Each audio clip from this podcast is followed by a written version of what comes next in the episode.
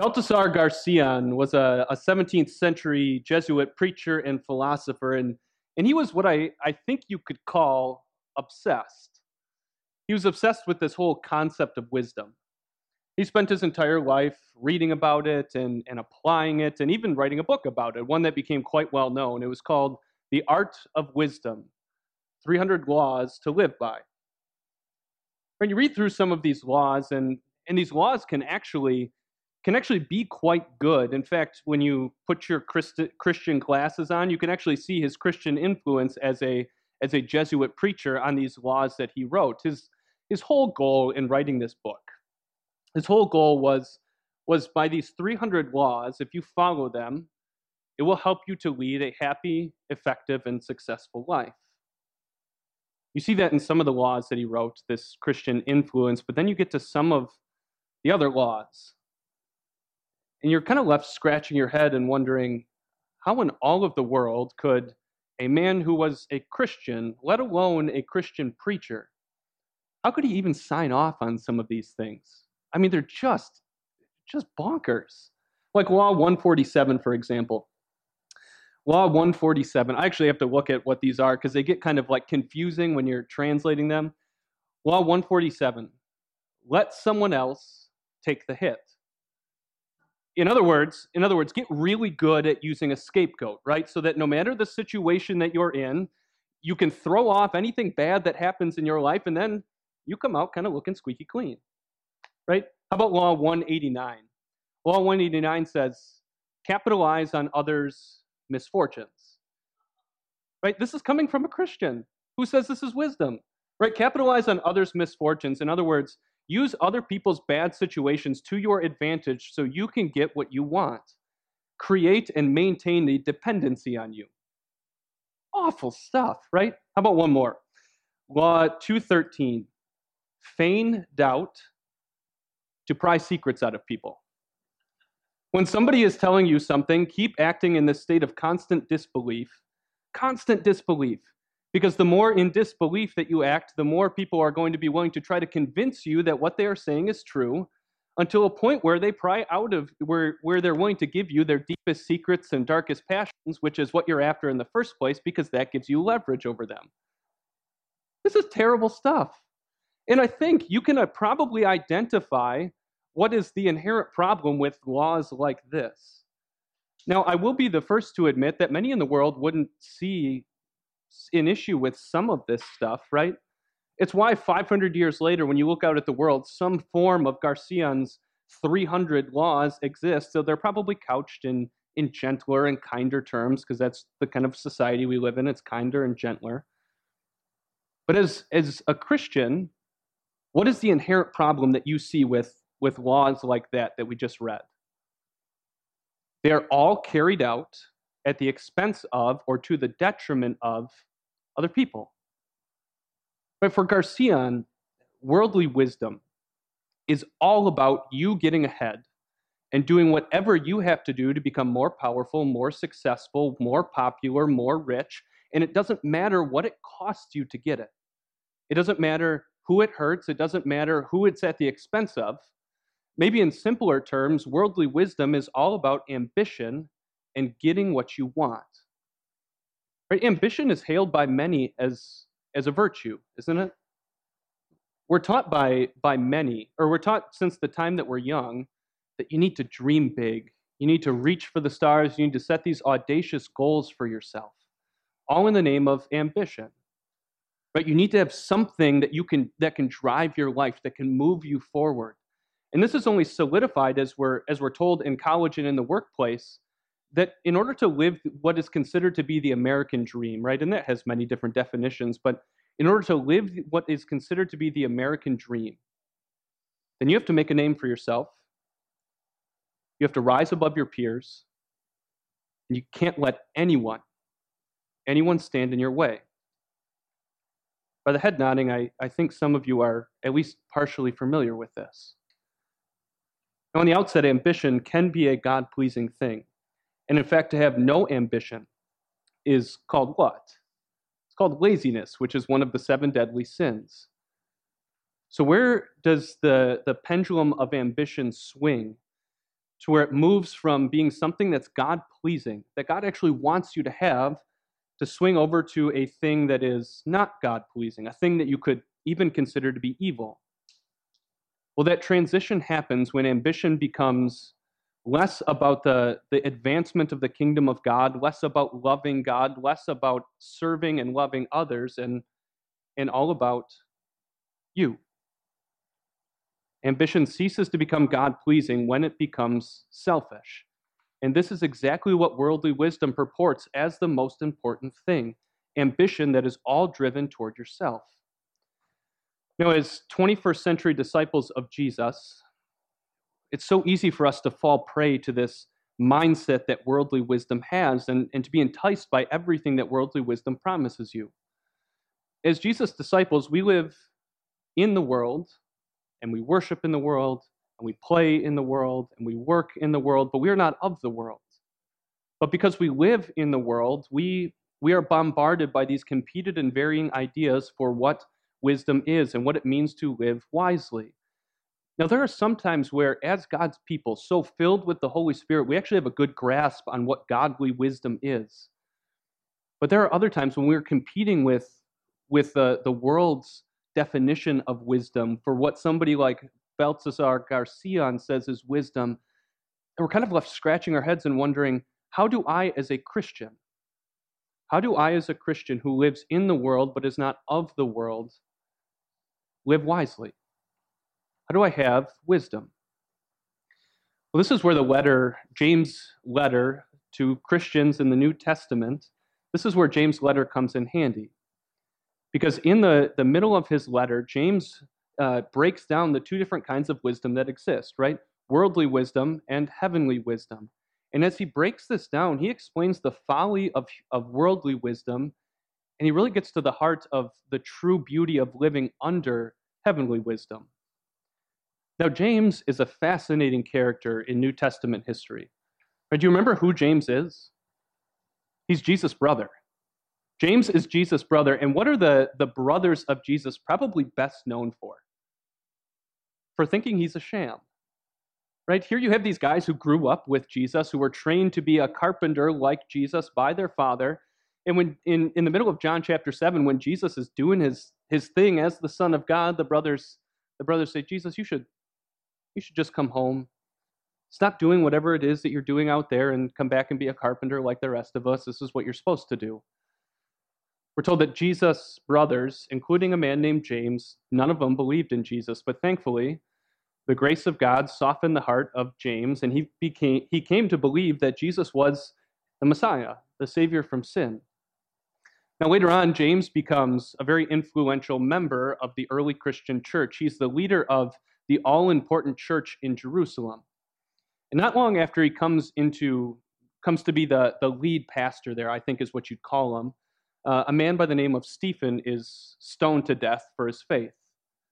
And this causes Jewish converts to Christianity who are living and worshiping in Jerusalem to, to uh, be scattered throughout the known world to, to avoid this persecution. And so, as the pastor of this church, James has a heart not only for the sheep who stuck around, but for the sheep who are scattered. And so he uses this letter that he writes to these scattered sheep as a, as a way to instruct them and encourage them in their Christian walk. Now, in order to do that, James, he covers all sorts of topics. And really, what J- the letter of James is, it, in, this is what makes it unique for compared to the rest of the New Testament letters. The book of James is, is really a guide to practical Christian living. He really is writing at, at the intersection of where faith and life meet because he wants God's people, both first century and 21st century, he wants these people whose hearts are shaped and molded by the gospel to understand how it is that they are to live out that faith in this world. And to do that, he covers things like the importance of, of hearing and, and putting into practice the law of God. He covers things like the importance of taming the tongue, in other words, keeping your mouth under control because, because it can get you into big trouble. He talks about dangers that arise within the community of God's people, things like showing favoritism to others or breaking the eighth commandment or gossiping. But, but in the very middle of his, of his letter, James dives into the topic of wisdom. And he starts with a rhetorical question Who among you, who among you is wise and understanding? And then he sort of answers the question for you. If you want to claim to be wise, if you claim to be understanding, then, then this is how people are going to know it. You show that you are wise and understanding by living a good life, by doing deeds carried out in the humility of wisdom. Now, James eventually he gets to the nitty gritty of what living the good life actually looks like, what what doing deeds carried out in the humility of wisdom actually looks like. But before you can ever really get into the nitty gritty of the, the practicality of, of living out wisdom like that, you kind of got to understand the point that James is making with that question and that explanation. You see, if you and I, if we claim to be wise, we can try to do that. We can try to claim to have true wisdom, uh, a wisdom that James later explains come from heaven. But unless unless that wisdom that fills our heart manifests itself in our day to day lives. Unless we show that wisdom by how we are living, James says, well, you're not wise at all. Because wisdom always manifests itself in outward action. A person who claims to be wise, but doesn't actually show it with their lives, doesn't actually show it by living the good life that God calls you to live, by living or carrying out deeds done in humility, in the humility of wisdom, James says you aren't wise, and in, or at least you don't have the kind of wisdom, the kind of wisdom that James is talking about. Because wisdom, whatever wisdom that you are laying hold to, whatever wisdom fills your heart and captivates your mind, that will manifest itself in some way. It always will. And so, to figure out what kind of wisdom is captivating your heart and filling your mind, the easiest way to tell is Look at your life. Look at the way that you are living. Now, James talks about, about the folly of the wrong kind of wisdom, the folly of earthly wisdom that you and I are so prone to falling prey to. I mean, he speaks about it in such a stark way. Look at how he says this in, in the middle of our, our reading for today. James 3 says, if, if you harbor bitter envy and selfish ambition in your hearts, do not boast about it or deny the truth.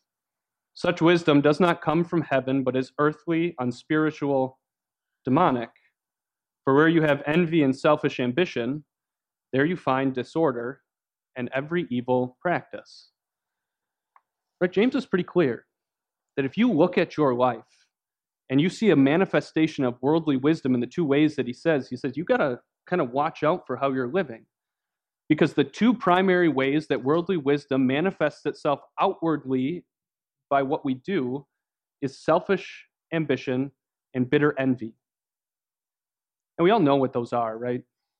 Bitter envy, or another way to talk about that, jealousy. It's that emotion that wells up in your heart when you look at what somebody else has or even who somebody else is. And you want to have that because you don't have it. And then that often morphs into, that emotion morphs into the outward action of criticism. Right? Take like, uh, take your neighbor down the road who pulls up in a, this is just uh, an illustration, but pulls up in a new Tesla. Right? Even a gearhead like me, who loves working on traditional combustion engines, thinks that Teslas are pretty awesome.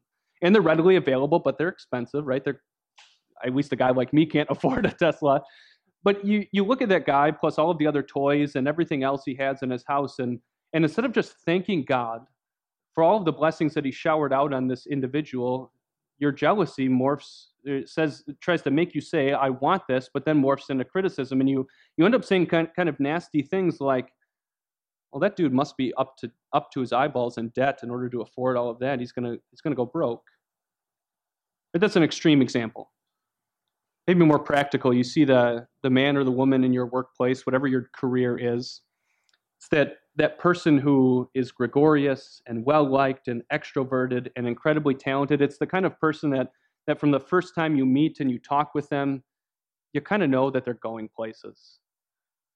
And instead of thanking god for not only the setting he placed them in but all of the gifts that he gave them to to be able to serve him in this way your your jealousy morphs into criticism. And and often behind their back, you whisper with coworkers.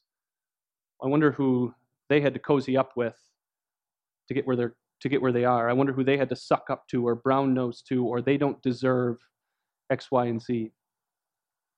And sadly, this kind of stuff doesn't just happen in the workplace or with your neighbors, it can actually happen in the church. A guy like me, whose job is church, has a tendency to look at other churches and see their success or their popularity, whether numerically or otherwise, and and you kind of play the comparison game a little bit, and it's really easy for a man like me to become jealous. And that jealousy morphs into the criticism of questioning their motives and practice instead of just saying to God, I'm glad you're blessing ministry in that way over there. It's not just like as you look at all of Christendom, it's as you look at the people around you in your local church. You see the people who are spiritually mature, you see the people who who help lead the church, you see the people who end up spending a lot of time with a guy like me and, and instead of just thanking God for for him putting these people in your life and and for coming together as a church family, you you kind of say nasty things in criticism, often behind their backs. I wonder how much he gives in order to have a position like that. I wonder what he did to spend so much time with with pastor or with the leadership. It must have been something pretty bad because nothing else warrants that kind of attention. Like sadly, this stuff exists. Sadly, it is something that is all too common within Christendom, and this is the the problem and the folly with worldly wisdom when it takes root is that it drives a wedge between God's people. Right? This is all done in the name of bitter envy and selfish ambition, because selfish ambition is not far behind when jealousy is found in the heart of God's people. That term that James uses for selfish ambition, it's, it's a term that, that Aristotle, have you guys all heard the name Aristotle, a Greek philosopher? It's a term that Aristotle uses to describe factional and narrow minded politicians whose only desire and goal it is in life is to get money and power and wealth. They are so consumed by it that all they want to do, Er, that they're willing to do just about anything to get to that position of power. And once they have it, they'll do anything that they can to maintain it. They are willing to step on and even go as far as, if you think of the case of Julius Caesar, go as far as killing the guy in charge so that you can get ahead. Right? Ambition. Ambition for the Christian can be a good thing.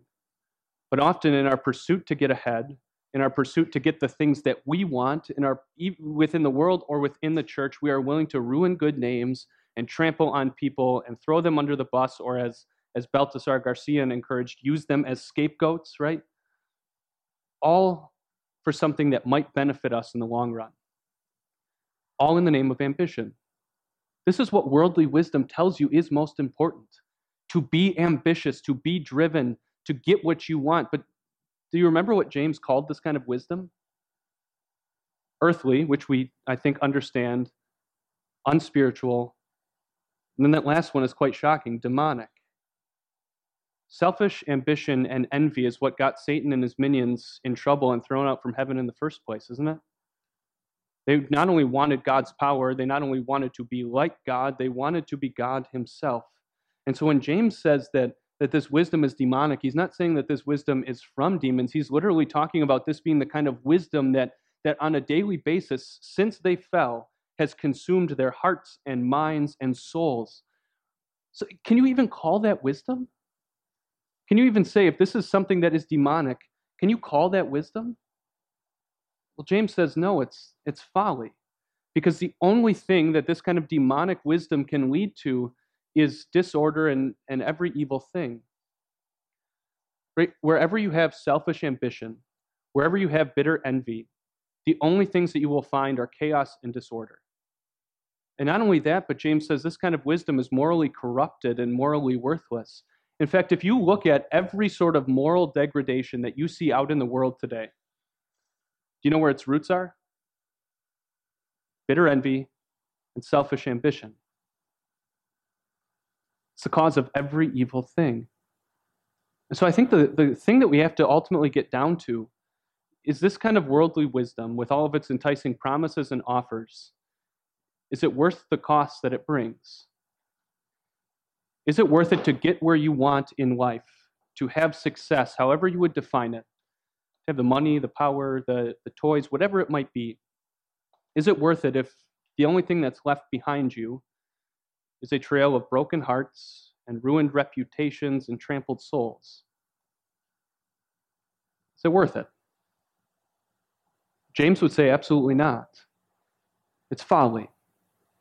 And the reason it's not worth it is because wisdom, well, prom- worldly wisdom, while it promises you all sorts of blessings and benefits, the only thing that can it can actually leave you is sadness and loneliness and a life that is in eternal danger.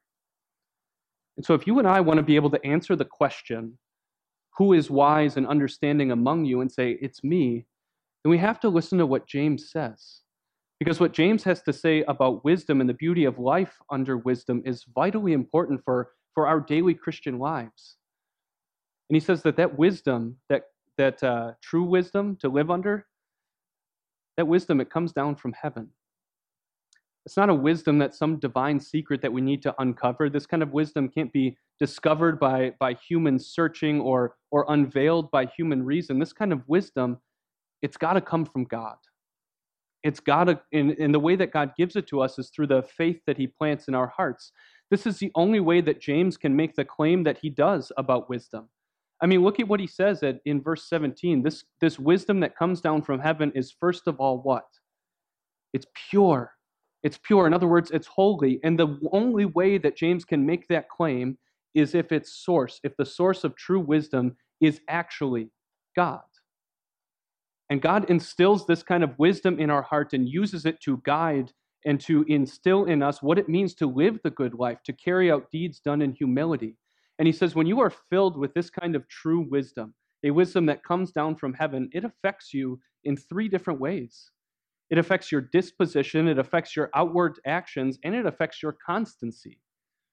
Right? Listen to how James describes this wisdom. He says, he says, but wisdom that comes down from heaven is peace loving, considerate, submissive, full of mercy and good fruit, impartial and sincere.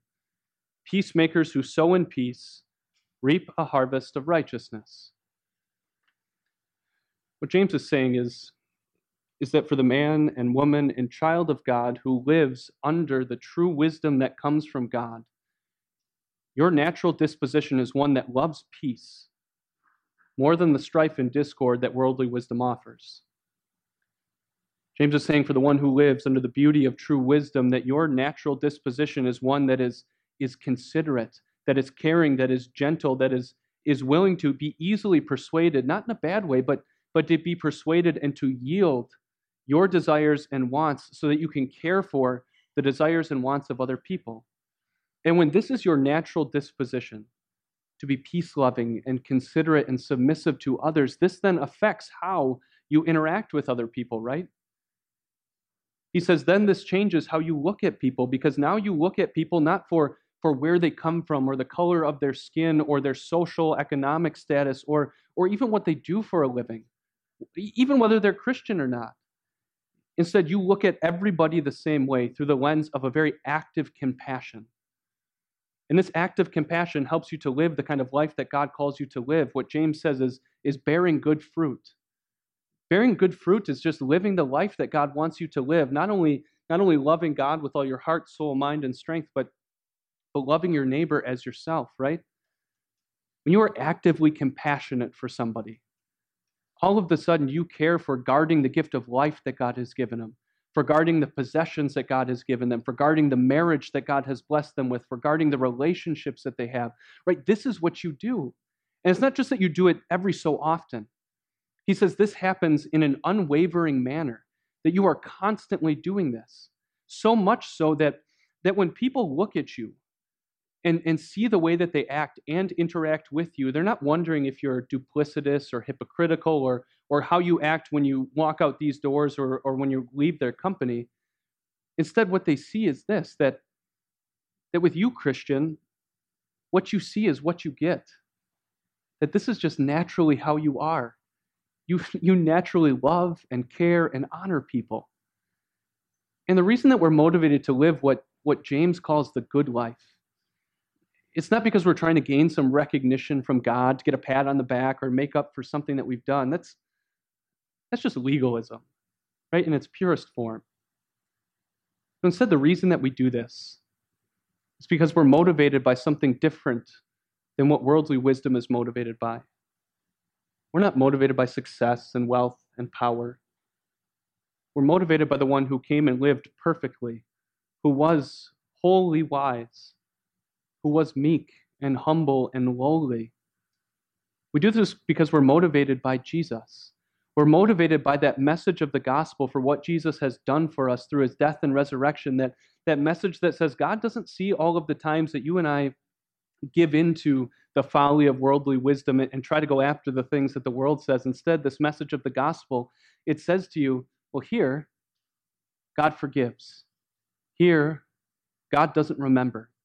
Instead, what God does is He picks you up, He restores you by His grace, and He gives you the strength to live the good life He calls you to live, a life under the beauty of true wisdom. We don't do this because we think we have to. We do this because we want to and we understand the beauty of a life like this. I mean, do you, do you get the beauty of a life lived in true wisdom? You understand why that's beautiful?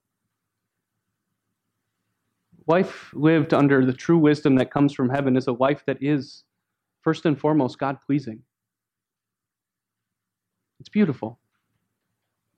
It's a life that puts your God given faith on display, which in turn enables you to carry out the mission that Jesus has given you to advance his kingdom, which is to show people Jesus. Life lived under true wisdom is beautiful because, because you're no longer living for yourself. You're living to serve and love others. And you know what that does? That makes the world and your community and your church a better place to be. Life lived under true wisdom is a beautiful thing because because it is not motivated by the here and now, but rather motivated by eternity and where you're going to be. It's motivated by, by the love of Jesus and by the gospel and the power that that gives you. Right? This is a beautiful life. Not one that's caught up in the rat race, but rather one that's caught up in God's kingdom who understands that, the, that greatness in his kingdom is not about being first, it's about putting others first. Right? This is a beautiful life. God grant you the true wisdom that comes from heaven wisdom that enables you to live the good life, wisdom that enables you to carry out deeds done in the humility of wisdom. Because that, my friends, that's beautiful. Amen.